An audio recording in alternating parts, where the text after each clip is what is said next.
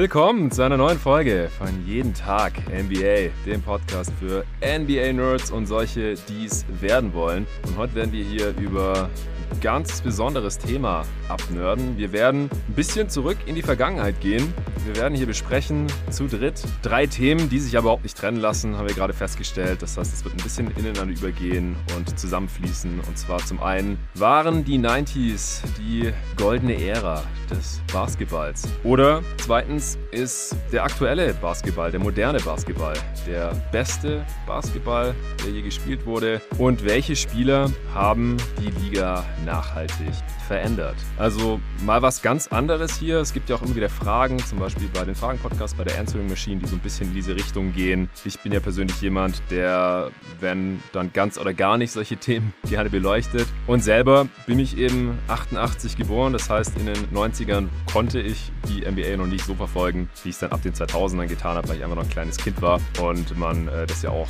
relativ schlecht irgendwie alles nachholen kann, es sei denn, man heißt Torben Adelhardt und zieht sich irgendwie 100 Stunden Tape 90s Basketball rein. Shoutout an der Stelle. Deswegen habe ich mir zwei Dudes reingeholt, die damals auch schon NBA-Fans waren. Wir haben vorhin festgestellt, dass wir exakt aus drei verschiedenen Generationen kommen und jeweils äh, sieben Jahre auseinander liegen. Und zwar habe ich heute dabei, wie angekündigt, nochmal den Robin Barberan von Kicks.com. Hey Rob. Hallo, grüß euch. Und natürlich Arne Brandt. Hi Jonathan, hi Rob, hi Leute.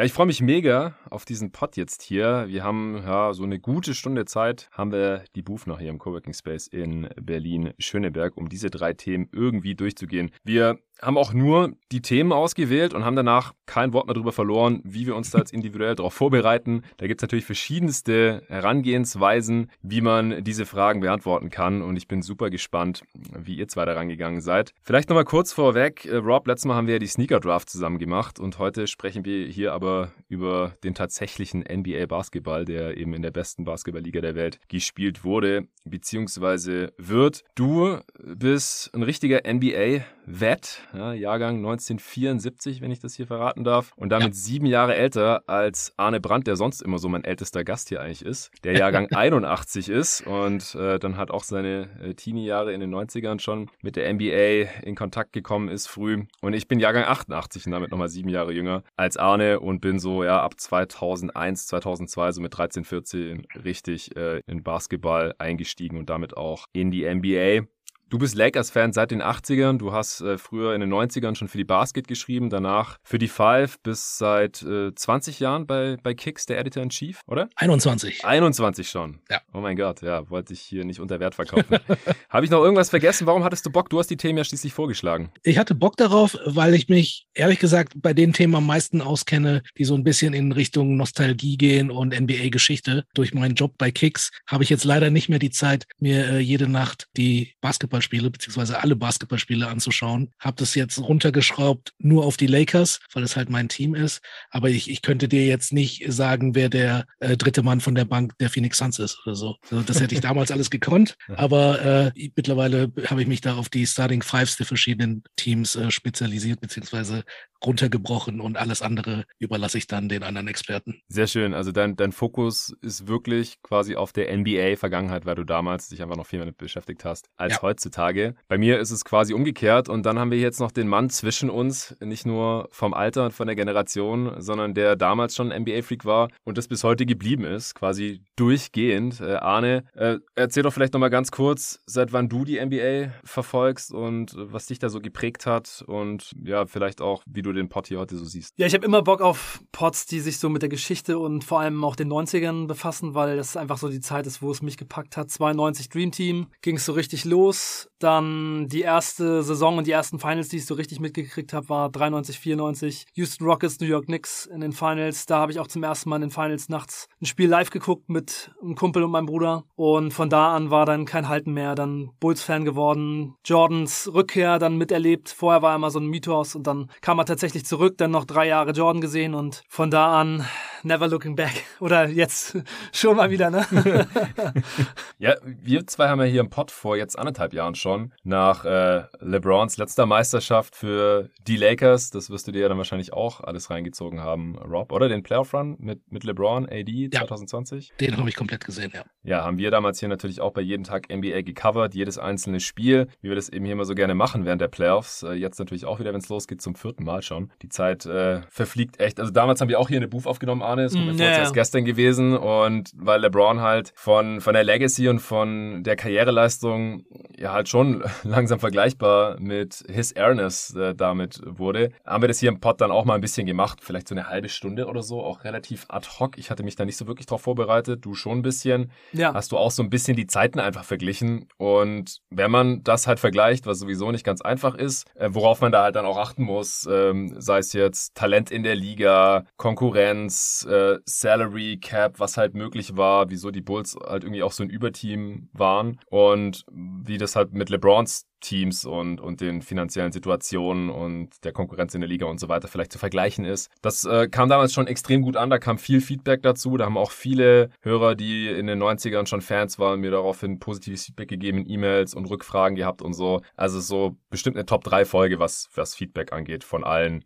480 Folgen, die es jetzt hier mittlerweile bei jeden Tag NBA schon gab. Also ich bin sehr, sehr gespannt. Ich wusste auch nicht so genau, wie ich mich da heute darauf vorbereiten soll. Ich bin am meisten eigentlich immer interessiert, wie eigentlich tatsächlich Basketball gespielt wurde damals im Vergleich zu heute. Und je näher man sich damit befasst, desto mehr realisiert man eigentlich, wie unterschiedlich das war. Und da habe ich mir ein paar Sachen zu rausgeschrieben. Wie sich das dann hier einfügt, das wird man dann gleich sehen. Ich denke, ihr habt wahrscheinlich heute ein bisschen mehr zu sagen als ich. Ich habe mich dann gerne auch ein bisschen zurück und versucht es äh, zu moderieren und zu hosten, aber ich habe definitiv auch meine eigenen Gedanken. Bevor es gleich losgeht, der Pod heute ist passenderweise mal wieder von Kicks.com gesponsert.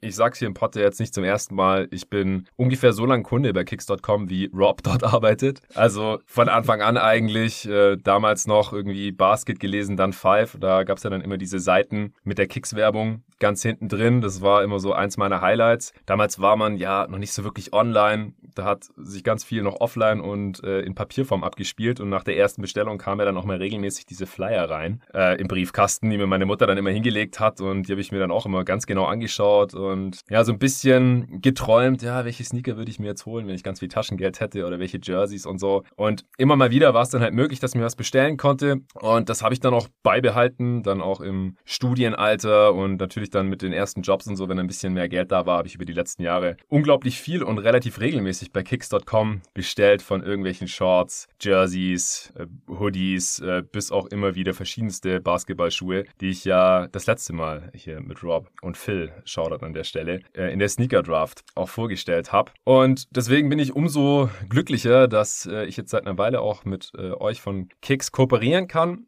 und äh, es gibt einen Link. Wenn ihr darüber geht, dann äh, sehen die Kollegen bei Kicks auch, dass äh, über jeden Tag NBA auf Kicks.com aufmerksam wurde. Könnt ihr also gerne draufgehen, kicks.com slash jt-nba und auschecken, was es da an, an, neuen Kollektionen gibt. Drüben bei Kicks, äh, neue Sneaker, Signature Shoes äh, oder irgendwelche Angebote, Rabatte auf sehr, sehr coole Sachen. Ich äh, habe mir neulich auch nochmal den Zoom Freak 3 bestellt in schwarz, der ist mittlerweile da. Hab den dann auch zu Hause dann immer erstmal eine Weile an, bevor ich den Court damit rocke, laufe den schon so ein bisschen ein, ist dann erstmal so mein Hausschuh. Das war jetzt hier die letzten Tage so ein bisschen aktuell.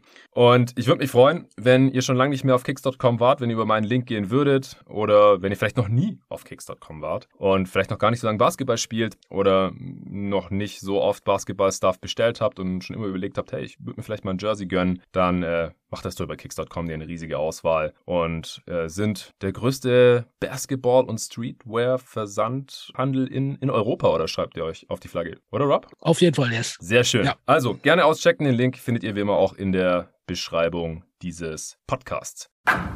Ja, wie gehen wir die Sache jetzt am besten an? Ich würde sagen, halbwegs chronologisch, also in den 90s. Rob, du hast das Thema vorgeschlagen. Wie bist du drauf gekommen? Warum möchtest du gerne mit uns drüber quatschen, ob die 90s die Golden Era des NBA Basketballs waren? Ich bin drauf gekommen, weil, und da, sind wir gleich bei der Definition, wie ich äh, Golden Age der NBA definieren würde. Für mich ist es das unterhaltsamste Zeitalter der NBA. Ich habe damals halt äh, Basketball geschaut, genauso wie ich in den 2000ern Basketball geschaut habe oder 2010ern und auch jetzt. Und ähm, für mich ist nichts vergleichbar mit dem Entertainment-Faktor, den die Liga damals geboten hat. Das, das kann an verschiedenen Sachen liegen.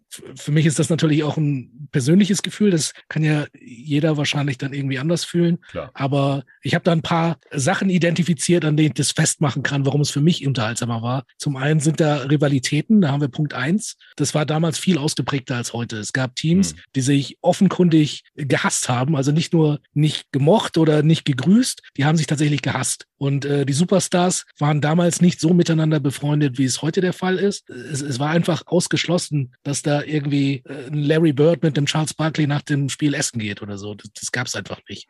Genauso wenig gab es irgendwelche Absprachen wie, hey, äh, in der Offseason, wenn du Free Agent bist, dann komm doch zu mir rüber in mein Team und dann gewinnen wir zusammen die Championship. Das war für die Teams damals, beziehungsweise für die Superstars damals, war das ein Eingeständnis von, ich kann es nicht alleine machen. Und dann hm. Hätten die das lieber verloren im Finale alleine, anstatt dann irgendwie zu sagen, weißt du was, also wenn dann irgendwie Isaiah Thomas zu Magic gesagt hat, ich, hab, ich, ich schaff das nicht, ähm, ich, ich komme jetzt zu den Lakers rüber. Das gab es einfach nicht. Also wie gesagt, Rivalitäten sind ein ganz großer Punkt, warum das so unterhaltsam war. Also diese Emotionen, die da in Spielen wie Bulls gegen Pistons, Knicks gegen Pacers äh, rüberkamen, das war, das war Krieg. Und da, äh, das war einfach, als Basketballfan, der, der so auf Kleinigkeiten achtet, waren das so die, die absoluten Highlights. Wenn dann so ein kleiner Guard in die Zone gezogen ist und dann stand da ein Anthony Mason oder Charles Oakley, dann wurde es halt ganz schnell dunkel. Dann lag der auf dem Boden. Und es ist, jeder hat sich damit zurechtgefunden und alle haben es akzeptiert. Es wurde weniger rumgeheult. Also, das war auf jeden Fall die Zeit, die ich für mich persönlich als Golden Age äh, identifizieren würde. Okay, jetzt hast du ja schon äh, den ersten Grund hier beschrieben, wieso du so empfindest. Und jetzt auch nochmal, damit wir das vielleicht abgehakt haben hier im Pod. Es ist natürlich ein subjektives Empfinden, gar keine Frage, ja. was einem jetzt besser gefallen hat. Und ja, Golden Age, Golden Era, beste Epoche des Basketballs, des NBA Basketballs. Das ist sehr subjektiv. Die Frage, wann der bessere Basketball gespielt wurde, das war ja eigentlich, wie gesagt,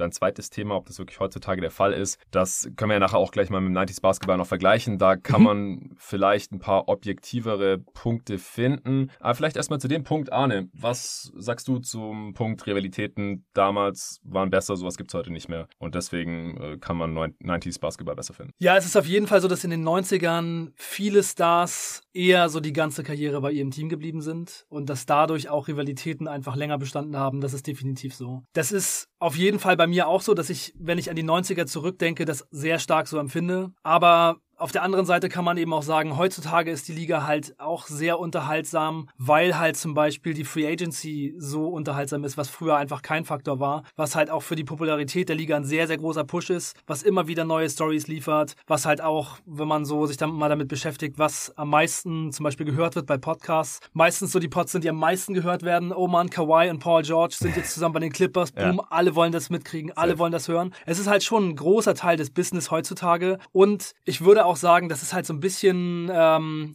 ja die Zukunft der Liga auch ist, dass eben die Spieler auch eine gewisse Agency halt haben und eben mehr freie Entscheidungen treffen können. Und ich glaube, es gehört mittlerweile einfach dazu und ich würde es schön finden, wenn mehr Spieler la Janis einfach sagen, okay, ich bin bei den Bucks und ich versuche hier zu gewinnen. Aber ich finde es auch okay, dass es das mittlerweile halt gibt, dass Spieler die Liga wechseln und das ein bisschen offener geworden ist. Es liegt ja auch ein bisschen daran, wie sich das CBA, also die Regeln, was Transaktionen angeht, was Free Agency angeht, überhaupt erst gewandelt haben. Das äh, war früher auch nicht so einfach per Free Agency zu wechseln. Und auf der anderen Seite war es halt auch einfach nicht so wirklich üblich. Und da mussten dann erst ein paar Spieler, große Spieler, große Stars per Free Agency das Team wechseln, dass sich halt auch mehr andere das getraut haben wahrscheinlich. Also man kann natürlich von der Art und Weise halten, was man will und die meisten halten nicht viel davon, von LeBrons Decision 2010, aber hätte er das nicht gemacht, weiß ich halt nicht, ob KD zum Beispiel 2016 zu den Warriors gegangen wäre mhm. oder dann halt, nachdem KD das schon mal gemacht hatte, war es wahrscheinlich kein so großer Schritt mehr für ihn, dann als als Free Agent äh, ein paar Jahre später zu den Nets zu gehen. Ähm, klar, Trades auch. Es gibt einfach mehr Superstar-Trades, weil die halt auch lieber das Team wechseln möchten heutzutage. Das ist natürlich neben äh, Free Agent Signings auch immer so ein Ding, was halt jeden NBA-Fan, egal ob er sich jetzt jeden Tag damit beschäftigt, wie viele Hörer hier oder halt irgendwie nur alle paar Tage mal einmal die Woche oder ein paar Mal im Monat. Ähm, wenn man hört, Paul George wurde von den Thunder zu den Clippers getradet, äh, Westbrook wurde von den Thunder zu den Rockets getradet oder Chris Paul wurde von den Rockets zu den Thunder getradet und dann zu den Suns. Solche Sachen oder jetzt Harden zu den Sixers, Simmons zu den Nets. Das interessiert einfach viele Leute und das ist mittlerweile ganz normal. Der Nachteil ist halt auch, dass so ein bisschen die Kontinuität verloren geht und ich finde eigentlich so Franchise-Treue hat an sich keinen sportlichen Wert, aber es hat halt so ein bisschen einen, einen nostalgischen, emotionalen Wert auch, auch für mich. Und ich finde es dabei interessant, dass die europäischen Superstars da ein bisschen loyaler zu sein scheinen und jetzt nicht irgendwie immer unbedingt in die ganz großen Metropolen wollen, sondern auch in Dallas, Dirk, Denver, Jokic, Milwaukee, Janis glücklich zu sein scheinen oder auch Embiid in Philly, ähm, der natürlich kein Europäer ist, sondern Afrikaner, aber halt die nicht-US-Amerikaner, dass die tendenziell lieber in ihren kleineren NBA-Metropolen, äh, NBA-Märkten bleiben und nicht unbedingt nach LA müssen oder nach New York oder dahin, wo halt auch ein geiles Wetter ist, ein Strand nach Miami vielleicht, äh, dass die tendenziell eher da bleiben und die, und die Amis, dass die jetzt halt schon in so einer Kultur groß geworden sind. Ich meine, die Spieler, die jetzt 20 sind, die waren halt 10, als LeBron nach Miami gegangen ist. Oder die jetzt 25 sind, die waren 15 damals und sind damit schon aufgewachsen. Und deswegen denke ich halt auch, dass auch dieses Player Empowerment, also dass Spieler mehr Einfluss darauf haben, wo sie zocken, da gibt es wahrscheinlich keinen Zurück mehr. Und das finde ich halt, wie gesagt, auch aus zwei Gründen okay. Zum einen ist es super spannend und cool zu diskutieren und drüber nachzudenken und äh, dann halt auch zu sehen, wie, wie spielen diese Spieler jetzt in einer neuen Situation und nicht irgendwie 10, 15 Jahre immer mehr oder weniger dasselbe. Ja. Und auf der anderen Seite ja, können Spieler halt auch so leben, wie sie möchten. Ja, das, das will ich ihnen ja jetzt auch nicht irgendwie absprechen. Ja, dass wenn die halt woanders leben wollen, wenn LeBron lieber in LA die letzten Jahre seiner Karriere verbringt mit seiner Frau und seinen Kindern und sein Sohn dann da ähm, Sierra Canyon zur Highschool gehen kann und solche Sachen, ja gut, dann soll er das halt machen. Ja, auch wenn es mir persönlich lieber gewesen wäre, vielleicht aus nostalgischen Gründen, wenn er nicht nochmal wechselt und in Cleveland bleibt oder so. Ja. ja.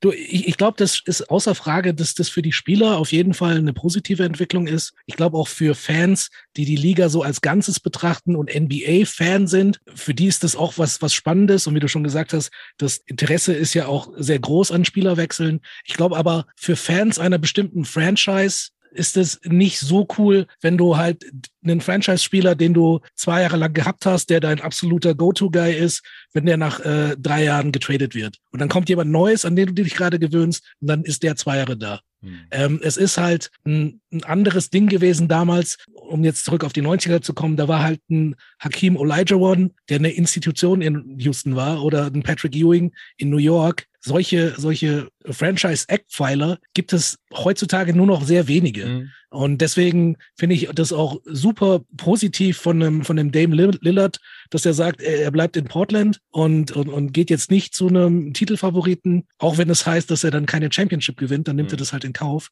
Das finde ich tausendmal besser, als jetzt zu sagen, äh, weißt du was, äh, ich, ich gehe jetzt zu, zu den Milwaukee Bucks oder, oder was für ein äh, Minimum Contract oder so.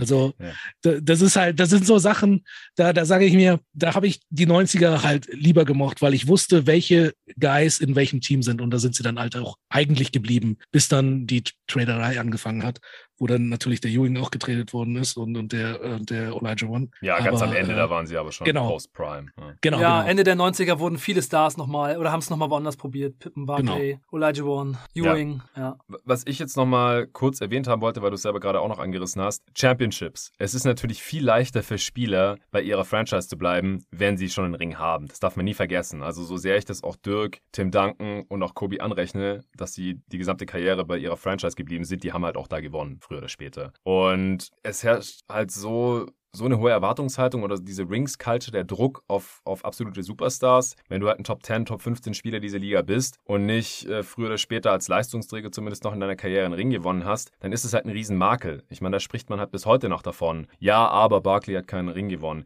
Ja, mhm. aber Stock Alone haben nie einen Ring geholt. Und das wissen halt die Superstars und die haben da auch keinen Bock dann drauf, wenn die halt irgendwann das Gefühl haben, alle außer Damon Lillard so ungefähr, das wird hier nichts, ich bin jetzt über 30 oder Ende 20 und ich würde sowieso ganz gerne mal mal noch woanders leben oder so, ja, dann ist es halt auch mittlerweile, glaube ich, ein großer Push-Faktor, dass Spieler dann halt es nochmal irgendwie woanders probieren und dann entweder einen Trade forcieren oder halt, wenn sie die Gelegenheit haben, per Free Agency das Team wechseln. Also das darf man, glaube ich, auch nicht außen vor lassen, dass halt diese immense Erwartungshaltung in den Medien von den Fans, dass Top-Spieler halt auch früher oder später einen Ring gewonnen haben müssen und man den Kontext gerne dann so ein bisschen unterschlägt. Ja, wer war da eigentlich die Konkurrenz und gegen wen sind die da ständig in den Conference Finals ausgeschieden und haben nicht Verletzungen eine große Rolle gespielt und ja, war dieser Spieler nicht eigentlich genauso gut wie der andere, aber aus verschiedenen Gründen hat er halt keinen Ring gewonnen, dass das halt gerne alles unter den Tisch fallen gelassen wird und dann halt irgendwie auf ESPN, TNT nur rumgeschrien wird, ja, das ist ein Loser, der hat nie gewonnen und das wollen äh, Superstars halt ganz gerne vermeiden. Also ich glaube, das ist auch noch ein riesiger, riesiger Faktor bei der Sache. Das stimmt, ja.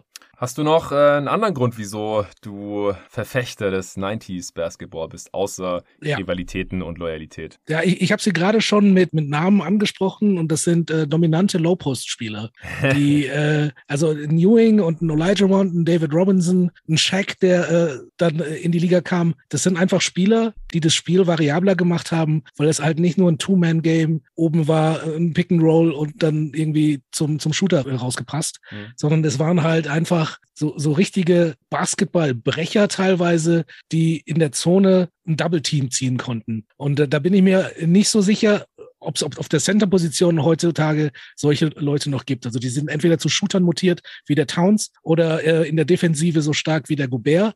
Der, der Nikola Jokic ist ein absolutes Einhorn. Ähm, also das gab's halt damals in den 90ern. Du, du konntest das an Center-Duellen irgendwie festmachen. Mhm. Und das hat mich einfach gereizt, wenn dann irgendwie auf dem Poster stand äh, Olajuwon versus Ewing. Dann wusste man irgendwie, was man erwarten konnte. Ja, also das ist ja auch ein sehr gängiger Take. Du hast es gerne damals angeschaut oder es ist dann halt in diesen Duellen gegipfelt. Arne, du darfst dich gleich zu Wort melden. Ich würde nur mhm. gerne kurz noch einen anderen Namen in den Ring werfen. Joel Embiid, auch gerade äh, mit ganz oben dabei in der MVP-Konversation. Und ich finde es allgemein interessant, dass es eigentlich drei Bigs sind, gerade die Frontrunner für den MVP diese Saison und ja auch schon die letzten Saisons mit Janis noch, der äh, ja auch 6'11 ist. Ja, ist auch ein Ballhändler, der kann auch am Wing was machen, der, der Wurf wird auch immer besser. Aber jetzt von den dreien hat er sogar noch den schlechtesten Wurf und macht am meisten in der Zone. Aber mit Embiid, Jokic und Janis haben wir ja wieder drei unfassbare Big-Talente, die gerade zu den besten Spielern der Liga gehören. Also da gab es jetzt wieder so eine Rückentwicklung, weil wir halt diese Dudes hier in der Liga haben. Es gab ein paar Jahre, da gab es echt keine so guten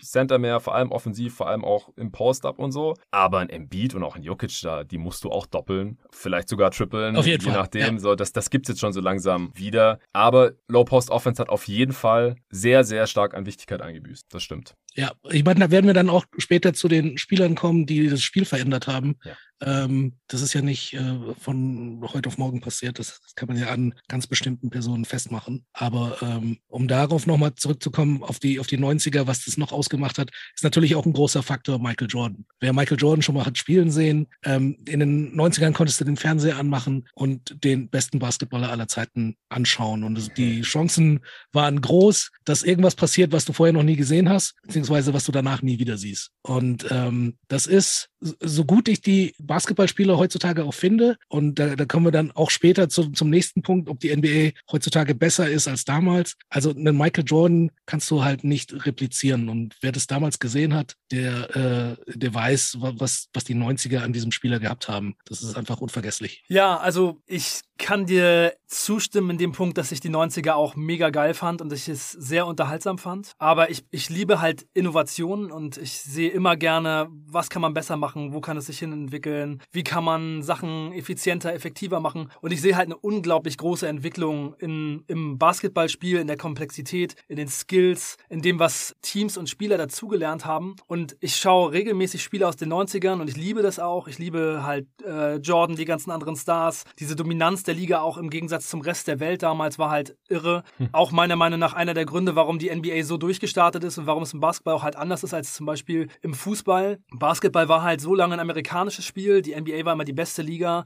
die anderen waren so weit zurück und alle Stars sind immer wie so ein Magnet in die NBA gekommen. Und das ist halt heutzutage immer noch so. Und von daher hat man halt das beste Basketballtalent der Welt gebündelt auf einem Punkt, wie so ein Brennglas. Es ist halt richtig krass. Aber die 90er sind halt auch eine Zeit, wenn, und auch wenn ich mir die Spiele angucke, wo der Basketball so super anders war und das, was sich inzwischen entwickelt hat, will ich eigentlich nicht mehr missen. Also ich würde nicht so gerne zurückgehen in diese Zeiten. Und auch wenn man sich so die ganze offensive Entwicklung der Ligageschichte anguckt, dann sind die 90er, also eigentlich so ähm, Anfang der 90er geht's los. Ähm, 98, 99 ist dann so der, der Tiefpunkt, der so ein offensiver Einbruch. Es sieht so ein bisschen aus, als wäre ein Meteorit eingeschlagen und alle Dinosaurier wären gestorben.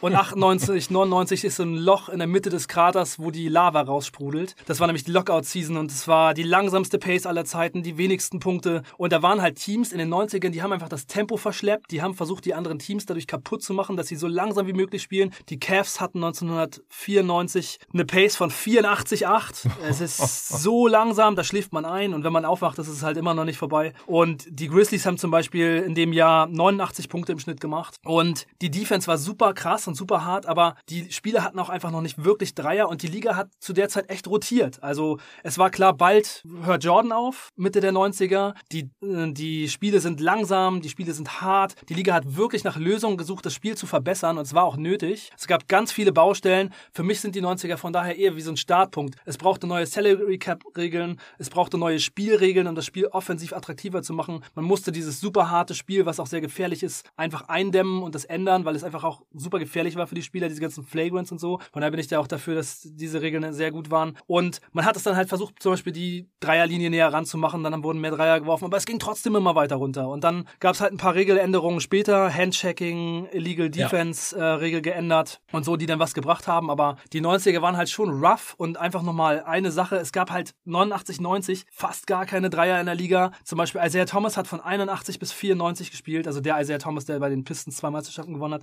Ja. Der hat in in 979 Spielen 398 Dreier geworfen mit 29% Quote und Curry hat in 900 Spielen weniger in einer Saison in 79 Spielen 402 Dreier geworfen. Also in 900 Spielen weniger hat er vier ja. Dreier mehr geworfen als, als er Thomas in seiner ganzen Karriere. Und das hat das Spiel halt so doll verändert. Es ist halt, also für mich macht es einfach schon einen großen Unterschied. Ich will die 90er überhaupt gar nicht schlecht machen, aber diese ganzen Entwicklungen sind doch schon echt so extrem. Rob, willst du gleich was dazu sagen? Oder? Ja, also es ist, es ist keine Frage, dass die Spieler, und da, sind wir gleich beim nächsten Punkt, ähm, ob die NBA heutzutage besser ist als, als damals. Ich glaube, da muss man unterscheiden zwischen der NBA und den Spielern. Ich glaube, dass die Spieler tatsächlich so gut sind wie noch nie zuvor. Das Skill-Level ist through the roof. Mhm. Selbst, selbst Bankspieler haben heutzutage sehr viel mehr drauf, also skills technisch, als jetzt mancher Starter in den 90ern. Das ist mhm. außer Frage.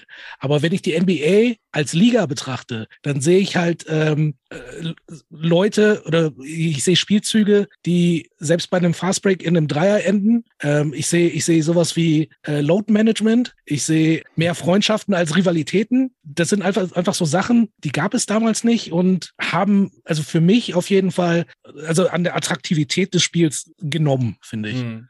Also ja. das, das sind einfach Punkte, mit denen ich mich nicht, mich nicht anfreunden kann. Also gerade Load Management, also das ist für mich teilweise nicht mehr nachvollziehbar. Also, na, na okay, nicht nachvollziehbar ist, ist, ist falsch ausgedrückt. Die, die Spieler sind heutzutage mehr, in Anführungsstrichen, mehr wert als, als damals. Also, das ist halt für das, für die Franchise ein Kapital, das es zu schützen gilt. Das verstehe ich. Und äh, wenn man jemanden schützen kann, indem er dann irgendwie in der Saison statt 82, 62 Spiele macht, dann ist das wahrscheinlich kalkuliert und ähm, letztendlich besser für die Gesundheit. Nur aus, aus Sicht des Fans, der diese immensen Ticketpreise bezahlt, teilweise darauf spart und dann halt Did Not Play sieht, mhm. für den ist es schwer nachvollziehbar. Ja, definitiv. Ich bin seit Jahren schon dafür, dass die NBA die Anzahl der Spiele in der Regular Season reduziert und zwar drastisch. Nicht um fünf Spiele oder so, dass man vielleicht fünf Back-to-Backs weniger hat in der Saison, ja. sondern auf 56 oder sowas. Also wirklich 20, 25 Spiele mehr wäre ich total dafür. Die NBA hat halt leider Schiss, dass sie ähm, kurzfristig dadurch sehr viel Geld-Revenue und auch die TV-Leads sind natürlich dann nicht mehr so gut, wenn es weniger Spiele auszustrahlen gibt. Aber das trifft dann wahrscheinlich eher die lokalen TV-Stationen. Für National TV Games gäbe es immer noch genug Auswahl. Und die Spiele würden ja auch viel mehr bedeuten und dann würden da vielleicht mehr Leute zuschauen, ähnlich wie in der NFL, wo es ja auch viel, viel weniger Spiele gibt. Aber die NBA will dieses Experiment wohl nicht eingehen. Das haben sie ja nicht mal gemacht, äh, als es Corona-bedingt zu einem großen Ausfall von Spielen kam und man dann gerade in der letzten Regular Season, wo man ja auch erst später beginnen konnte und so, hätte man ja einfach mal 20 Spiele streichen können. Dann wäre man ungefähr in dem Zeitrahmen geblieben, wo sich die NBA-Saison normalerweise abspielt und hätte einfach weniger Spiele gehabt und hätte das halt irgendwie noch begründen können. Wir sind in einer Sondersituation, deswegen jetzt weniger Spiele und sie hätten halt mal so einen Use Case gehabt und hätten gucken können, so wie viel Geld verlieren wir jetzt da eigentlich, wenn wir 20 Spiele weniger machen. Ist nicht passiert, deswegen glaube ich leider nicht dran, aber Load Management, das ist einfach auch eine Folge des veränderten Spiels. Und ich habe mir das mal genauer angeschaut jetzt, weil wie gesagt, das interessiert mich einfach, was sich da auch auf strategischer ähm, und dann halt auch Teambuilding-Ebene, vor allem aber halt auch beim Coaching und bei der taktischen Ebene verändert hat in den letzten 25, 30 Jahren, weil das fällt mir immer viel zu sehr unter den Tisch, wenn dann halt Leute rangehen und irgendwie Jordan mit LeBron vergleichen wollen oder die 90er äh, mit der aktuellen NBA, dass es eigentlich fast noch eine andere Sportart war, weil sich einfach die Geometrie des Feldes so stark verändert hat durch das Spacing und durch vor allem auch die Abschaffung der Illegal Defense. Also mhm. Also das, das habe ich selber erst relativ spät realisiert, weil es so wenig thematisiert wird, dass es fast schon kriminell meiner Meinung nach, weil die Illegal Defense Rule das Offensivspiel, also auch das Defensivspiel, also das Spiel an sich so stark beeinflusst hat, dass, wenn man sich das mal genauer anschaut und halt nicht nur Highlights, sondern halt einfach mal ein paar ganze Spiele sich anguckt, vielleicht auch nicht unbedingt nur Playoff-Spiele und so diese ganzen Klassiker, sondern wie es äh, der Kollege Torben jetzt halt auch gemacht hat und dann im aktuellen God Next Magazine das auch ähm, genauer beleuchtet hat und letzte Woche im Pod mit mir auch besprochen hat, das will ich gerne nochmal kurz aufgreifen. Der hat sich einfach diverse Random Regular Season Spiele reingezogen aus den 90ern und wie er es genannt hat, gab es halt durch die Illegal Defense Rule ein Fake Spacing, weil man musste bei seinem Mann bleiben. Man durfte nicht pre-rotaten, absinken, schon mal irgendwie in die Zone, um halt offensive Threats von vornherein einzudämmen. Und dadurch mussten halt Defender, egal ob ihr Gegner schießen konnte oder nicht, bei dem bleiben und nicht nur bei ihm bleiben, sondern halt auch oberhalb der Freiwurflinie oder in der Nähe der Dreierlinie. Das war auch alles nicht so super klar definiert, aber ich glaube, seit 1982 war es dann eben so, dass die Off-Ball-Defender oberhalb der Freiwurflinie stehen mussten, wenn es jetzt eine ISO im, im Mid-Post oder im Low-Post gab, zum Beispiel. Interessanterweise hat selbst der damalige Deputy Commissioner, äh, Granick hieß der, glaube ich, in einem Podcast mal gesagt, bei den Spin Spinsters dass er die Regel gar nicht mehr erklären könnte, weil sie nicht so super klar definiert war. Wurde dann halt teilweise auch abused. Ja, zum Beispiel Jerry Sloan, Stock Alone, Pick and Roll. Die haben einfach das Pick and Roll immer auf einer Seite des Courts aufgezogen und die ganzen anderen Spieler, die haben ganz oft noch mit irgendeinem Stiff, Non-Shooting Big auf Center gespielt. Eigentlich immer mit ähm, Greg Olstertag oder so. Selbst der, wenn der hinter der Dreilinie stand, musste der halt da bewacht werden, obwohl der von natürlich nicht die geringste Gefahr darstellt.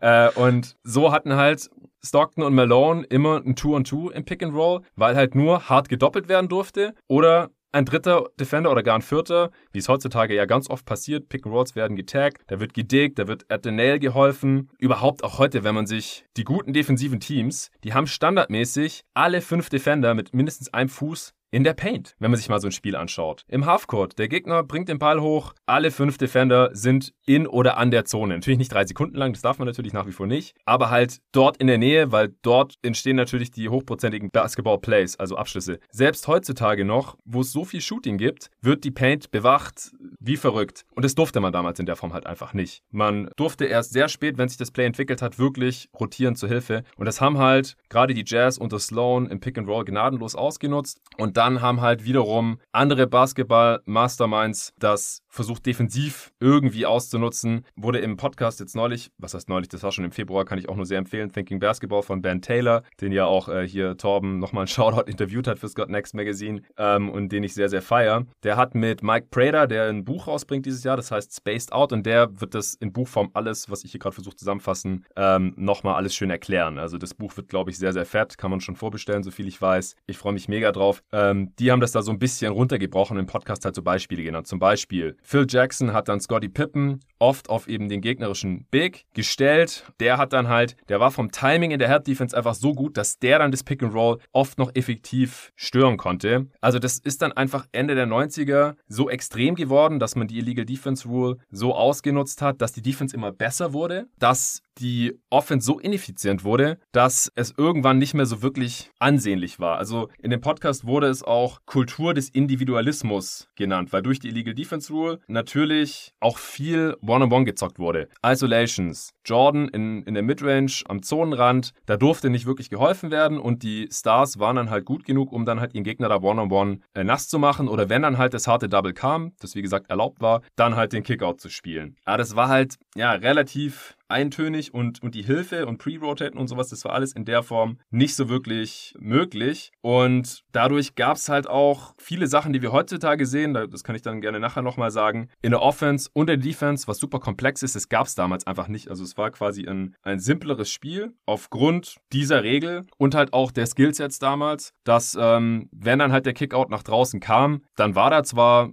ein Offensivspieler, aber der konnte dann von da halt vielleicht gar nicht wirklich werfen oder abschließen, sondern musste man halt nochmal alles von vorne machen. Und dann ist Jordan ja retired 98. Dann kam äh, Shaq so wirklich auf bei den Lakers, zwei Titel in Folge gewonnen und dann hat man die Illegal Defense ja abgeschafft. Und ich weiß nicht, ob das damals wirklich so rübergekommen ist. Das müsst ihr mir jetzt vielleicht mal sagen. Äh, Arne oder auch Rob, 2001 was habt ihr davon mitbekommen, dass die Illegal Defense abgeschafft wurde? Habt ihr das überhaupt realisiert? Wurde das irgendwie thematisiert? Habt ihr das festgestellt, wenn ihr dann Games gesehen habt? Oder habt ihr das damals zu der Zeit vielleicht auch irgendwie unterschätzt? Rob, willst du erstmal antworten? Okay, also klar war, war die, die Abschaffung der Illegal Defense ein großer Punkt. Was aber nicht zu unterschätzen ist, ist, glaube ich, das Handchecking. Das war ein paar Jahre später, da würde ich auch noch gleich dazu kommen. Oh, ja, genau. Illegal Defense war 2002 Defense und Handchecking war 2005. Genau, da gab es ein paar Jahre dazwischen, wo die Defense ja. erstmal noch krasser wurde. ja. Stimmt. Ja, es, es gab, es gab ein, ein Komitee, was einberufen worden ist. Äh, Jerry Colangelo, der äh, Phoenix Suns äh, Präsident, hat sich dafür bereit erklärt, äh, das, das einzuberufen angerufen, weil er zum David Stern gegangen ist und gesagt hat,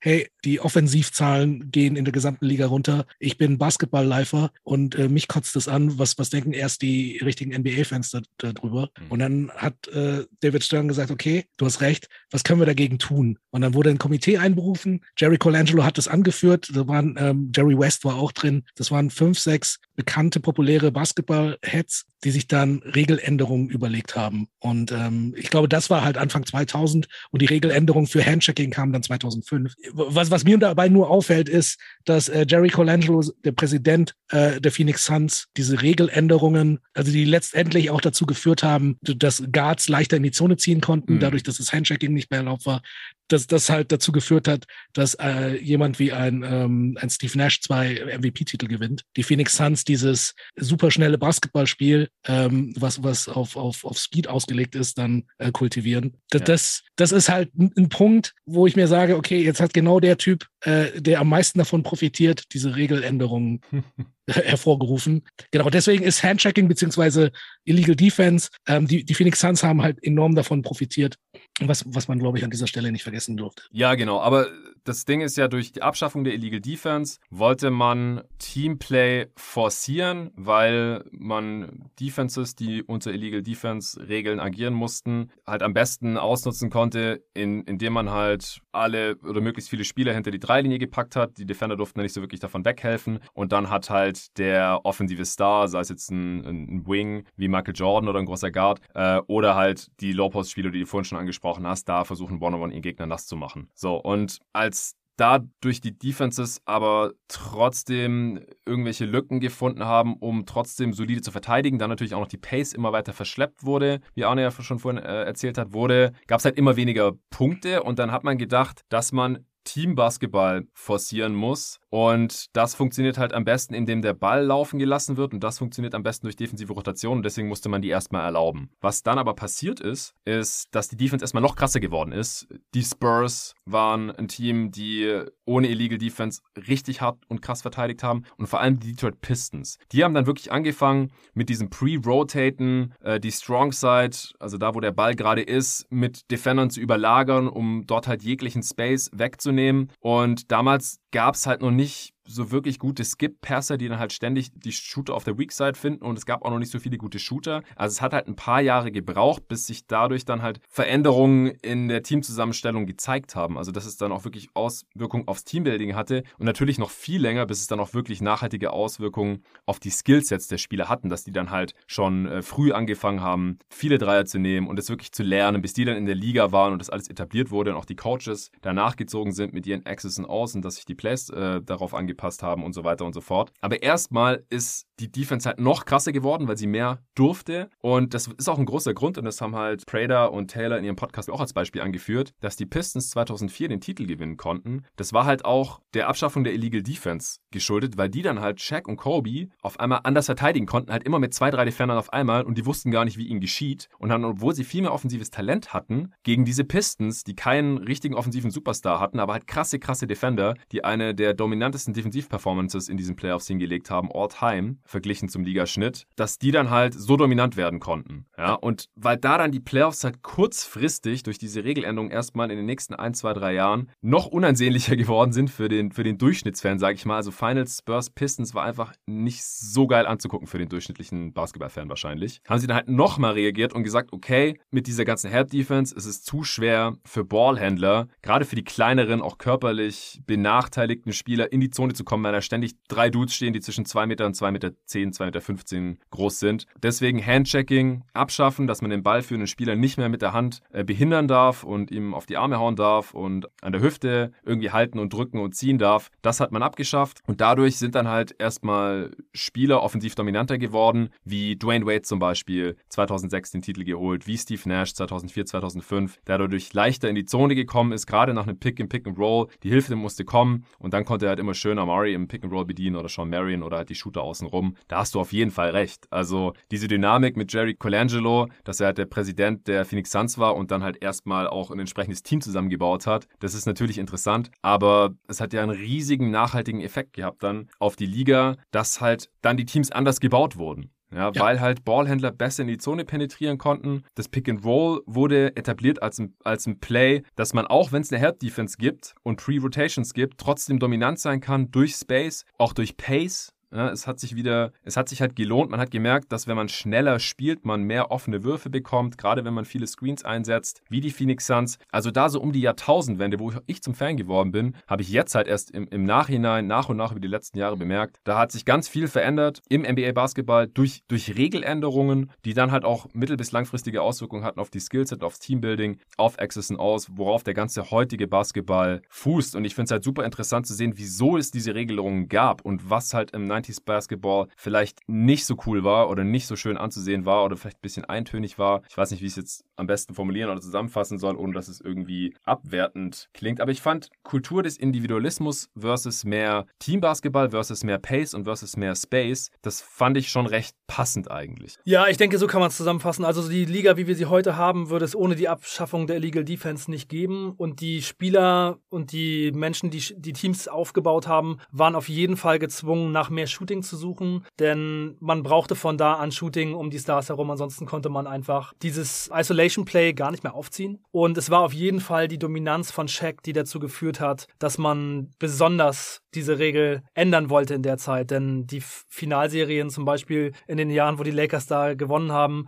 die waren halt echt äh, teilweise schon so ein bisschen ulkig. Also wie Shaq dann da die Leute auseinandergenommen hat, 40, 20 jedes Spiel und die quasi chancenlos waren. Und da sahen die Regeln dann halt besonders schlecht aus zu der Zeit. Rob, hast du da noch irgendwelche Gedanken dazu? Hm, ich möchte nur ganz kurz, bevor wir das Thema äh, wechseln bzw. weitergehen, möchte ich kurz eine Lanze brechen für äh, Basketball Teams, die damals weniger als 90 Punkte gemacht haben regelmäßig. das heißt nicht unbedingt, dass es ein schlechtes Spiel war. Genauso wie es ein geiles Fußballspiel sein kann, das 1-0 ausgeht, ähm, gab es echt Spiele, besonders jetzt, wenn ich jetzt sowas wie, wie Knicks gegen, äh, gegen Pacers ansehe, die so unter 80 verlaufen sind und ab, absolut äh, geil, geile Basketballspiele waren. Also dass es äh, irgendwie ein Spiel 120 zu 130 ausgehen muss, also kann ich jetzt nicht für mich unterstützen. Also das ist nicht unbedingt, je mehr Punkte, desto besser. Nee, nee, den Schluss würde ich auch überhaupt nicht ziehen wollen. Aber was man nicht vergessen darf, ist, also wo liegt jetzt der Mehrwert für dich, dass es weniger Punkte gibt, wenn die Defense an sich auch nicht besser ist. Also dann ist ja einfach nur, wird halt langsamer gespielt. Hm,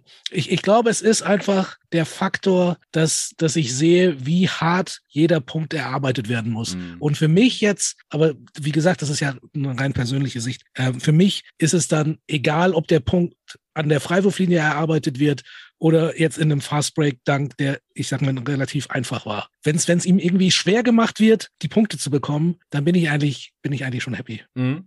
Finde ich interessant. Arne, Arne? Ja, ich würde da gerne was zu sagen. Also ich komme, glaube ich, manchmal in diesen Podcast so ein bisschen rüber wie so ein 90s-Hater, aber ich bin eigentlich ein totaler 90s-Fan. Für mich war das, wie gesagt, so der Startpunkt für die Professionalisierung der Liga und hat uns dahin gebracht, wo wir heute sind. Aber um das einfach nochmal so in eine Perspektive zu setzen, also 89, 90 hatten die Spurs, Clippers und Bullets als Team him unter drei Dreier genommen pro Spiel mit um die 20 Prozent. Die Bullets haben 2,4 Dreier mit 18 Prozent genommen. Und als Team. Ne? Als Team. Das ganze Team hat 2,4 Dreier genommen. Ja. Und wenn man sich die Spiele von damals anguckt, dann ist es einfach so, dass die Defense, die gespielt wurde, viel leichter ist. Also heutzutage müssen die Spieler so viel härter arbeiten. Heutzutage werden halt, also jetzt in der letzten Saison waren es im Schnitt 35 genommene Dreier. Die Rockets hatten, glaube ich, bisher die äh, Saison, wo sie am meisten Dreier genommen haben, die ein Team pro Spiel in einer Saison genommen hat. Das waren, glaube ich, vor zwei, drei Jahren 45. Die Timberwolves haben diese Saison 41 genommen. Also es ist einfach viel, viel schwerer heutzutage zu verteidigen und die Spieler müssen viel mehr Wege gehen, haben eine viel größere Belastung auf ihren Körper und die Defense heutzutage ist halt schon mega gut, aber es gibt halt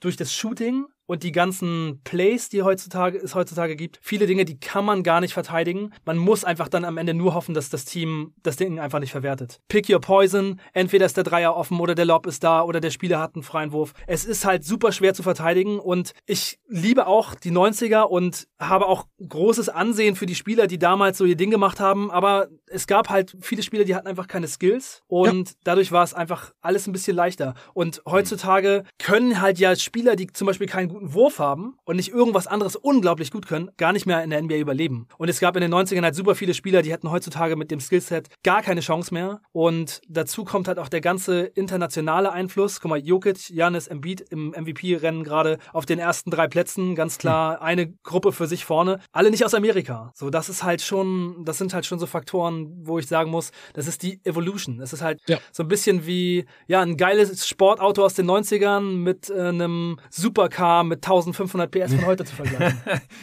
Sehr guter Vergleich. Ja. ja. Geiles Auto, ja. ja. Richtig, richtig geil, super nicer Style. Kann man, wenn die Sonne scheint, ein Eis essen gehen, aber das Rennen würde das Ding verlieren. Ja, witzigerweise habe ich vorhin, als wir im, im Café frühstücken waren, Arne, äh, habe ich mir auch noch mal Gedanken gemacht und ich bin ja auch auf vielen Ebenen Fan der 90er, einfach was meine Kindheit war und äh, weil man natürlich sehr viele nostalgische Gedanken damit verbindet, wenn ich einen Röhrenfernseher sehe zum Beispiel. Das ist für mich einfach ein Kindheitsgefühl. Oder ich, ich habe einen alten Daimler, der ist auch gerade abgemeldet, äh, Baujahr 93. Ich, ich habe den viel lieber als jetzt die, die neue E-Klasse, ja, meinen alten W124er, obwohl die neue E-Klasse natürlich mehr PS hat und viel mehr kann und so weiter. My point. Das, das bessere Auto ist in Anführungsstrichen. Aber gerade gerade bei der Defense will ich auch nochmal kurz, kurz einhaken, weil da halt auch, wie gesagt, in diesem Podcast von Prader und Taylor ein paar Sachen erwähnt wurden, dass die Defense halt heute auch viel anspruchsvoller ist als damals. Und da komme ich dann auch gleich nochmal zum Load Management zurück. Dadurch, dass halt heute die allermeisten Spieler, die auf dem Feld sind, werfen können oder andere Skills haben, dann penetrieren können, passen können, einfach mehr Skills sind im Schnitt als vor 25, 30 Jahren, müssen halt die Defenses auch viel größere Wege zurückgehen und es mussten ganz neue Skills auch defensiv entwickelt werden. Closeouts, ja, zum Beispiel früher früher nicht so wirklich relevant. Heute muss man halt darüber diskutieren, was ist die beste Closeout-Technik, was ja auch ein großer Fokus ist teilweise bei Teams. Da sieht man auch Unterschiede.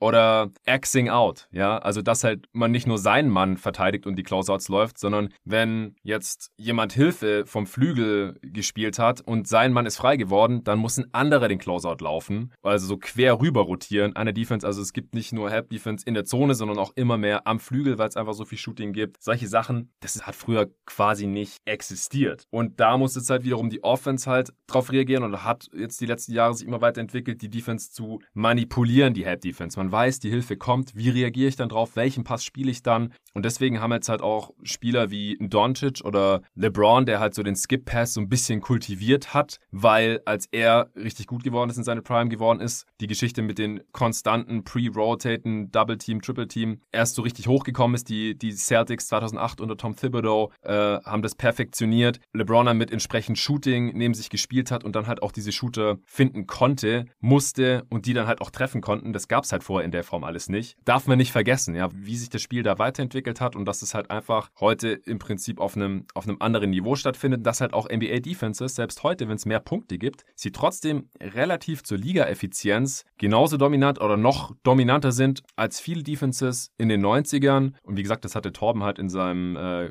Goat Myths Artikel da relativ gut auseinandergenommen. Würde ich jetzt gerne an der Stelle nochmal drauf verweisen. Da gab es auch krasse Defenses. Die Knicks zum Beispiel, die waren auch historisch relativ gesehen eine sehr, sehr krasse Defense. Aber andere Defenses, die wenig Punkte pro Spiel zugelassen haben, die waren im Vergleich mit heutigen Defenses eigentlich schlechter. Ja, irgendwie Hawks hatte da als Beispiel genannt, die einfach super langsam gespielt haben, damit Mutombo. Die Cavs. Also da gab es halt super wenig Punkte, aber das defensive Level, das war nicht auf dem Niveau der Defenses heutzutage. Und ich glaube nicht, dass es bei dir ist so, Rob, aber dass viele andere Fans, die in den 90er zum Basketball gekommen sind, heute mal in ein Spiel reinschauen oder Boxscores äh, checken und sehen, ah, das Spiel ist 115 zu 112 ausgegangen. Die spielen ja keine Defense mehr. Habe ich schon ja, oft ja, gehört. Das ist halt nicht ja, der Fall. Das hat aber nichts mit Defense zu tun, sondern mit Pace. Also da genau. man Pace und Defense nicht äh, miteinander äh, vermischen. Es gibt einfach viel mehr Punkte, auch weil halt viel mehr Dreier genommen werden und die geben halt einen Punkt mehr. Ja, hat ja. der Arne gerade gesagt, früher zwei Dreier pro Spiel genommen, Team heute 40. Ja, da gehen halt auch einige von rein. Das kann halt allein 20, 25 Punkte ausmachen oder sowas. Ohne dass es eine schlechtere Defense war. Ja, nur weil ja. die Spieler halt besser, besser treffen können. Ähm, Arne, hast du jetzt noch was Allgemeines oder wollen wir noch zu, zu Spielern kommen, die das Game nachhaltig oder die Liga nachhaltig verändert haben? Ja, ich würde sagen, das sollten wir jetzt als nächsten Punkt angehen. Also ich habe es nicht bei Spielern gehalten, sondern ich habe einfach so ein bisschen so die für mich größten, auch teilweise Konstellationen von zum Beispiel GM, Trainer, Spieler, so für mich die größten Dinger, die passiert sind, die vor allem sich mhm. auf die Offense ausgewirkt haben. Also ich habe auch bemerkt, als ich drüber nachgedacht habe, dass man selten wirklich auf einen Spieler runterbrechen kann. Es gibt natürlich diese Typen und vor allem, wenn man jetzt nicht nur spielerischen Einfluss hier berücksichtigt, sondern auch noch, ja, sagen wir mal, Basketball-kulturellen oder was die Popularität angeht, hier mit einfließen lässt, da kann man es natürlich oft auf, auf einzelne Gesichter oder einzelne Namen, einzelne Spieler runterbrechen. Aber ich glaube auch die ganz revolutionären Sachen, das war ein Zusammenspiel von Spielern mit einem gewissen Skillset, Coaches, die die entsprechend eingesetzt haben und auch GMs, die diese Teams halt überhaupt erst so zusammengebaut haben oder diese Coaches mit diesen Spielern, mit diesen Skillsets irgendwie zusammengebracht haben, unter diesen Regeln halt auch. Ein Beispiel haben wir vorhin schon genannt oder schon mehrere jetzt im, im Verlauf dieses Podcasts. Colangelo, Suns, Nash, D'Antoni, Pick and Pace and Space. Zum Beispiel. Äh, Rob, was sind so die Namen gewesen, die dir da jetzt als erstes in den Kopf gekommen sind? Ja, ich muss zugeben, ich habe mich ein bisschen schwer getan, damit das auf fünf Leute runterzubrechen. Also ja, sowieso. das war äh, ja, also die fünf Namen, die ich habe, konnte ich nicht weglassen irgendwie, aber auf jeden Fall sind da Leute, die die fehlen. Hau mal raus, wen du hast. Okay. Erstmal die fünf. ich habe hab zum Beispiel keinen einzigen Center dabei, was mich eigentlich stört. Uh. Aber die fünf Namen, die ich jetzt nenne, wie willst du da einen weglassen? Also zum einen habe ich da Magic Johnson, der die, die Position des Point Guards komplett revolutioniert hat. Allein schon mit seiner Größe, mit seinem Auge. Das war einfach ein Spieler, der konnte Sachen, die kein anderer konnte, nicht in seiner Größe. Der zweite Spieler ist Steph Curry, mhm. der die Definition von Reichweite komplett verändert hat. Ja der ja verteidigt werden muss, äh, sobald er die Mittellinie überquert. Auch das war vor ihm. Also vielleicht konnte, konnte es der ein oder andere Spieler, aber Steph Curry hat es halt in-game nach Belieben gemacht. Oder macht er ja immer noch. Ja. Ähm, der dritte Spieler ist für mich Dirk Nowitzki, der ähm, dieser, dieser Power Forward war, der shooten konnte. Das gab es vorher auch schon, aber mhm. nicht, nicht aus dem Dribbling heraus. Nicht praktisch ohne Vorarbeit seines Point Guards. Dirk Nowitzki, dem konntest du oben den Ball geben und dann konnte er entweder bis in die Zone ziehen ähm, oder, oder den, den Fadeaway, Dreier nehmen, Fadeaway, äh, Elbow, das waren einfach Sachen, die kannte man so von seiner Position eigentlich noch nicht. Ja. Der vierte Spieler ist Michael Jordan. Ähm, also ich meine, wenn dein Name ein Synonym dafür ist, Best of the Best zu sein, ne, also wenn du sagst, der und der ist der Michael Jordan der Formel 1 oder der und der ist der Michael Jordan des Curlings, dann weiß jeder, okay, das ist der beste Mike, das ist der beste Spieler in dem Sport. Mhm. Also wenn dein Name dafür steht, dann hast du einfach das Spiel verändert oder den Sport allgemein. Ja. Und der, der letzte Name, den ich nenne, ist LeBron James, weil der dieses Longevity-Ding einfach bis ins Absurde jetzt mittlerweile gezogen mhm. hat und ähm, der das vollkommen neu definiert, wie lang Sportler einen sportlichen Höhepunkt haben können oder zumindest mhm. äh, produktiv sein können. Der, der sollte ja eigentlich mittlerweile auf dem absteigenden Ast sein, ist er aber nicht. Klar ist er jetzt vielleicht nicht der, der LeBron James wie vor zehn Jahren, aber er ist jetzt auch nicht irgendjemand, den du irgendwie freilassen kannst und sagen kannst, okay, der Typ ist jetzt fast 40, den können wir mal da stehen lassen. Und das sind so die fünf Namen, die ich jetzt habe. Aber eigentlich fehlt mir daran Will Chamberlain, eigentlich fehlt mir da auch ein Shaquille O'Neal und äh, fünf sind eigentlich zu wenig. Ja, also äh, Shaq haben wir ja vorhin schon angesprochen. Ähm, er gilt so als der Dude, weswegen die Illegal Defense abgeschafft wurde, damit man halt mehr helfen kann, damit er da nicht alles zerstört hat. Arne hier vorhin schon schön angeführt. Er sagt es auch selber, aber Iverson sagt es auch von sich und ich finde halt, dass es bei Shaq viel mehr zutrifft, weil der halt nochmal deutlich effizienter, dominanter war, was ja auch aufgrund der körperlichen Ausmaße nicht sonderlich verwundert. Ich habe zu allen fünf einen Kommentar, aber Arne, willst du zuerst? Nee, mach du ruhig. Okay. Hau raus. Ja, schön. Ähm, wie gesagt, ich, ich habe mir eher die Konstellation angeschaut, aber ich habe natürlich auch über diese Namen nachgedacht. Magic, ich würde vielleicht Magic und Bird zusammenschmeißen und halt einfach sagen, dass mhm. die die Liga aus der Dunkelheit äh, geholt haben. Kann ich natürlich selber nicht beurteilen, weil ich da nicht live irgendwie da, dabei war oder das miterlebt habe, aber du ja schon eher, Rob, und es gilt ja auch immer so, die gelten ja so ein bisschen als Wegbereiter für Jordan halt auch, der dann das Spiel in die Welt getragen hat und halt ja. zu dieser globalen Ikone geworden ist. Es wäre ohne Magic und Bird, die halt das Spiel auf nationaler Ebene erstmal wieder relevant gemacht haben, dass die Finals nicht mehr irgendwie auf Tape-Delay gezeigt wurden im Fernsehen, Richtig, sondern das live. ist der größte Punkt. Ich muss immer, wenn ich die beiden äh, sehe, sofort an Tape-Delay denken. ja, dass genau. damals, bevor die beiden kamen, Magic und Bird, die Spiele noch nicht mal live im Fernsehen gezeigt wurden. Ja, spielerisch weiß ich jetzt nicht. Hast du gerade so ein bisschen angeschnitten, kann ich nicht so wirklich was zu sagen, weil ich viel zu wenig von Magic gesehen habe, was er da jetzt wirklich am, am Game massiv verändert oder beeinflusst hat. Ich weiß natürlich, dass er ein riesiger Point Guard war und so im Prinzip auch ein bisschen ein Vorreiter von LeBron, der auch ein, ein riesiger äh, Point Forward ist oder von so äh, Luca Doncic-Typen vielleicht sogar. Äh, Curry Klar, ich habe bei Curry aber die Warriors als Ganzes genommen, weil die das Spiel sowohl offensiv als auch defensiv brutal revolutioniert haben. Defensiv durch ihre Switching Defense mit ihren äh, Small Ball Lineups, Death äh, mit äh, Green, Clay Thompson, Curry und äh, Andre Igodala und dass man da einfach alles 1 bis 5 quasi äh, switchen konnte und offensiv absolut fucking unstoppable war. Und dass sie die Offense halt auch nicht inside-out aufgebaut haben, wie alle dominanten Offenses vorher eigentlich. Ja, es ging immer über die Rim Pressure, über äh, Paint Touches dahin zu kommen, Help zu ziehen oder selber finishen zu können, weil man krass dominant war. Jordan als athletisches und überhaupt Basketball Ausnahmetalent, Basketball Alien, wie auch immer, Shaq äh, gerade schon angesprochen. Alle anderen Superstars und alle anderen krassen Offenses, die es vorher gab, waren immer Inside-Out. LeBron, äh, auch Nash mit dem Pick and Roll. Aber Curry mit seinem Off-Ball-Spiel, mit seinem dominanten Shooting, mit seiner krassen Gravity, dass wenn es ein Off-Ball-Screen gibt und Curry geht da rum, gehen beide nicht auf den Rollman, der dann äh, in die Zone reingeht und eventuell einen Layup und einen Dank hat, sondern beide gehen auf Curry, damit der ja nicht einen Dreier losschießt. So haben die Warriors halt ihre Offense aufgezogen und das gab es vorher halt nicht. Das hat das Spiel auch nochmal wirklich nachhaltig geprägt. Aber wie gesagt, die Warriors als Ganzes, auch mit Clay Thompson, der ja auch ein ganz krasser Off-Ball-Shooter ist, nicht auf dem Level von Curry, das will ich auch nochmal betonen, anderes Skillset, aber halt die zwei, du zusammen, Splash Bros mit Green als Playmaker, aber halt auch die Defense. Also da gehe ich auf jeden Fall hundertprozentig mit. Jordan ist klar, ähm, der war einfach ein athletisches Ausnahmetalent zu der Zeit und mit Ultra-Basketball-Skills. Ähm, mit natürlich noch mit dieser ganzen äh, mystischen, legendären Mentalität, äh, mit seinem Erfolg, 6 von 6 Finals und so weiter und so fort. Inwiefern er das Game tatsächlich verändert hat, vermag ich auch nicht zu beurteilen aus ähnlichen ähnlichen Gründen wie, wie jetzt bei Magic, weil ich es nicht so wirklich vorher mit nachher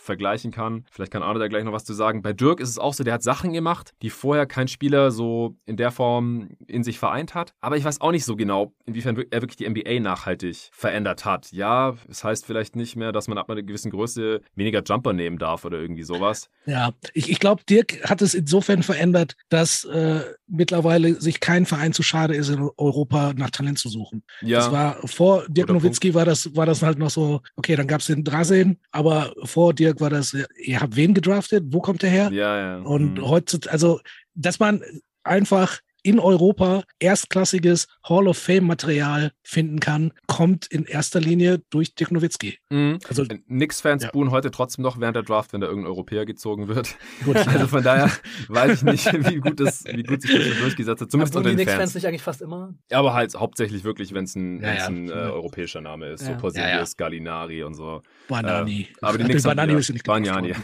Banani war von den Raptors. Der war von den Raptors, für den haben sie dann getradet. Hast recht. Ähm, ja, also und Und LeBron stimme ich dir auch zu. Also er ist einfach der beste Spieler in Jahr 19 ever. Haben wir einfach so noch nicht gesehen. Ein Spieler auf immer noch All-Star, All-NBA-Level irgendwie klar. Teamerfolg gab es jetzt nicht so wirklich. Aber was er halt individuell leistet, hat vorher noch nie jemanden in seiner 19. Saison geleistet und noch kein 37-Jähriger. Das ist auf jeden Fall sehr heftig, was er aus seinem Körper rausholt hier ähm, noch im hohen Alter. Arne, was äh, hast du dir so überlegt gehabt? Ja, ich habe mir die 90er so als Jahrzehnt angeguckt und dann bin ich immer weiter rausgezoomt äh, und habe dann irgendwann so mir die ganze Liga mal angeguckt und alles so in einem in einer Timeline betrachtet mit verschiedenen Grafiken und so und dann habe ich mir einfach mal Gedanken gemacht, was sind denn eigentlich so die für mich entscheidenden Protagonisten gewesen, die uns dahin geführt haben, wo wir heute sind. Und diese Illegal D-Änderung ähm, hatten wir schon besprochen, war auf jeden Fall ein großer äh, Baustein in der ganzen Sache. Und habe ich nochmal so geguckt, wer waren die anderen. Also die Spieler, die du gerade genannt hast, die sind auf jeden Fall natürlich total wichtig gewesen und alle auf ihre Weise super krass daran beteiligt. Nowitzki würde ich auf jeden Fall auch sagen, weil auch ohne Nowitzki würde die Liga heute nicht so aussehen, wie sie ist. Ich würde sagen, er hat einen sehr, sehr großen Einfluss, denn dieses Big Man, Superstar mit Jumpshot und auch von daher das Spiel dominieren, das sehen wir ja heute auch zum Beispiel bei Embiid und Jokic, die einfach ganz anders spielen, als die Big Men das früher gemacht haben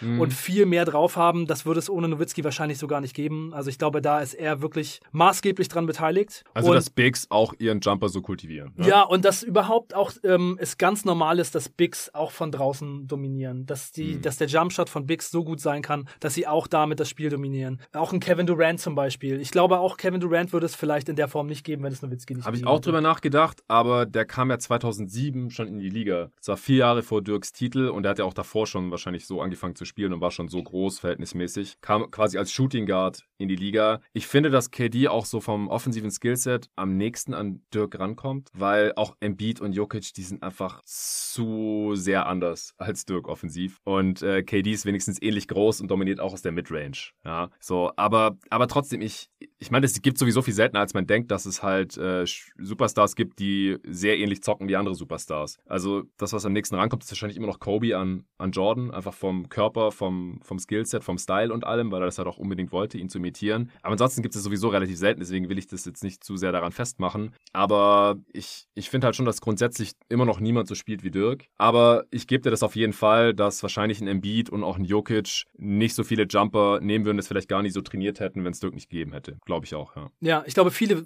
positive Faktoren fürs Spiel wurden dadurch halt sichtbar. Zum Beispiel, dass man Size hat und vier Shooter auf dem Feld. Und ich gehe einfach einmal kurz durch, was ich mir so überlegt habe und ihr könnt dann ja einfach gleich nochmal darauf reagieren. Also ich glaube, am Anfang der 90er waren es vor allem so die Pistons, die Jordan Rules, die, harten, die harte Defense und dann Riley und die Knicks, die dieses Jahrzehnt so geprägt haben, auch den Basketball geprägt haben. Dann danach, Don Nelson ist für mich einer der wichtigsten Leute in der NBA-Geschichte, was Offense und Innovation angeht. Mhm. Der hat immer schon probiert, Smallball zu spielen, hat so Bigs versucht zu finden, die ganz viel machen können. Billy Owens, Chris Webber, dann Dirk Nowitzki. Dann hat er auch äh, Dirk Nowitzki und Steve Nash in Dallas gehabt und damit die beste Offense äh, paar Jahre dann auch aufs Feld gebracht. Hat auch, ganz kurzer Einwurf, weil es mir gerade einfällt, weil du äh, Don Nelson erwähnst, der hat auch als Illegal Defense noch gab, hat der sein Big oft irgendwie ganz weit weg vom Korb in der Offense stationiert, gerade wenn es gegen die Spurs und David Robinson ging oder so, damit der halt äh, nicht von dem weghelfen durfte. Oder dass halt die, die Bigs immer aus der Zone auf einmal hinter die Dreilinie gerannt sind und der Defender musste hinterher rennen, sonst wurde Illegal Defense gepfiffen. Das hat Don Nelson auch komplett abused. Ja, also Don Nelson, echt so einer der frühen Innova Innovatoren, der immer was ausprobiert hat, der immer versucht hat, was Neues zu machen. Ja, dann mit Nowitzki und Nash, dann ähm, die Regeländerung und 2005 Nash, D'Antoni ähm, mit Steve Kerr als GM in Phoenix. Ah, da war noch Colangelo GM, da kann man äh, später ja, Steve Kerr. Okay, der, aber, hat, der, hat, der hat für Shaq getradet. Ja, genau, und aber genau in der ähm, Zeit kam auf jeden Fall auch, auch Kerr dazu, obwohl man auch sagen kann, Kerr hat es vielleicht auch am Ende verbockt, weil er ja, den Check reingeholt hat. Der hat es quasi beendet. Der hat es beendet, ja, ja. Aber auf jeden Fall Nash und D'Antoni zusammen und dann ja. Seven Seconds or Less. Seven Seconds or Less ist ein Team, das jedem irgendwie ein Begriff ist, aber der Einfluss auf die Entwicklung der Liga, den das hatte, ist, glaube ich, auch nicht ganz so bewusst, denn die haben das Spread Pick and Roll angefangen, die haben Lineups gespielt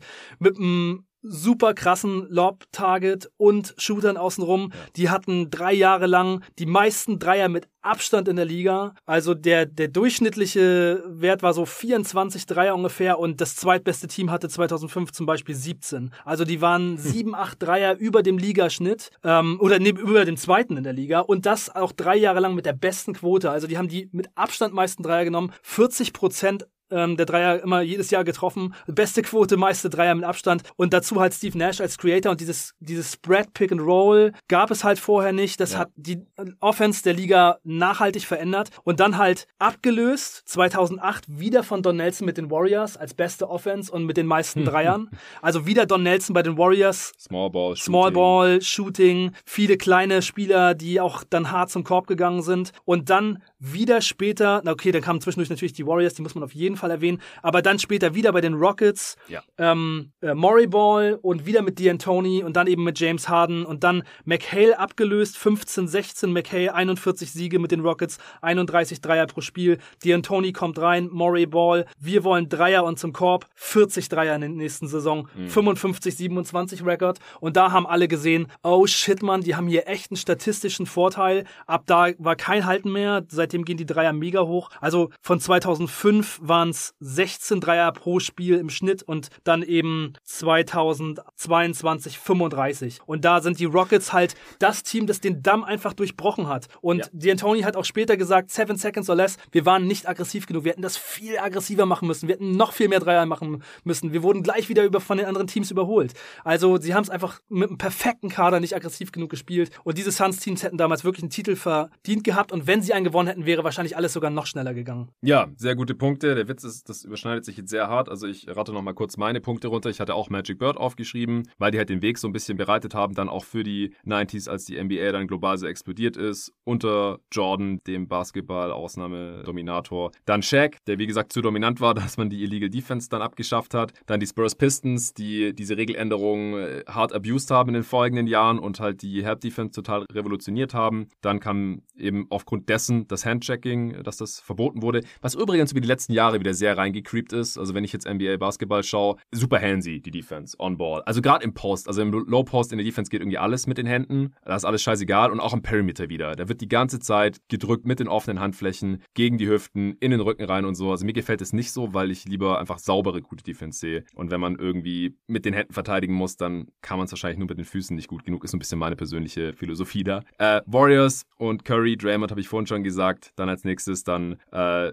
dazwischen war natürlich, wie gesagt, noch die, die Suns mit Nash und so habe ich alles genauso aufgeschrieben. Pace, Space, Spread, Pick and Roll. Und die Rockets hatte ich mir auch noch rausgeschrieben, weil die haben das alles nochmal ins Extreme getrieben, was die Warriors auch schon gemacht haben. Aber die Warriors haben gar nicht so super viele Dreier genommen. Curry hat immer abartig viele Dreier genommen im, im Verhältnis. Clay so äh, auch oben mit dabei, aber mit relativ großem Abstand. Und sonst hatten die teilweise gar nicht so viel Shooting. Die Rockets schon. So, die hatten mit Capella einen krassen Rollman oder davor auch Dwight Howard schon. Mit Harden einfach einen ganz krassen heliozentrischen Creator, was es so vorher in der Form auch nicht gab, der im Pick and Roll dominiert hat, der auch in der ISO dominiert hat mit seinen Stepback-Dreiern und endlich viele Fouls auch gezogen hat, wo man dann wiederum vielleicht den Case machen könnte, dass er das so ein bisschen eingeführt hat, so die Regelauslegung so hart auszunutzen, so viele Freiwürfe zu schinden, dass es dann halt auch Trey Young und andere, viele andere Scorer, eigentlich haben das ja fast alle gemacht und dann, dass dann Anfang dieser Saison die neuen Points of Emphasis eben kamen und dann wieder auf einmal extrem viel laufen gelassen wurde, um da halt ein bisschen gegenzusteuern. Jetzt gerade gibt es da so ein bisschen Rubberband-Effekt und die Refs pfeifen dafür schon wieder relativ viel und Harden hat die höchste Freiwurfrate seit Jahren. Also was D'Antoni, Maury als GM und äh, Harden da mit seinen Rockets betrieben haben, das war auch auf jeden Fall nochmal sehr, sehr revolutionär. Ich bin froh, dass du es auch angeführt hast, Arne.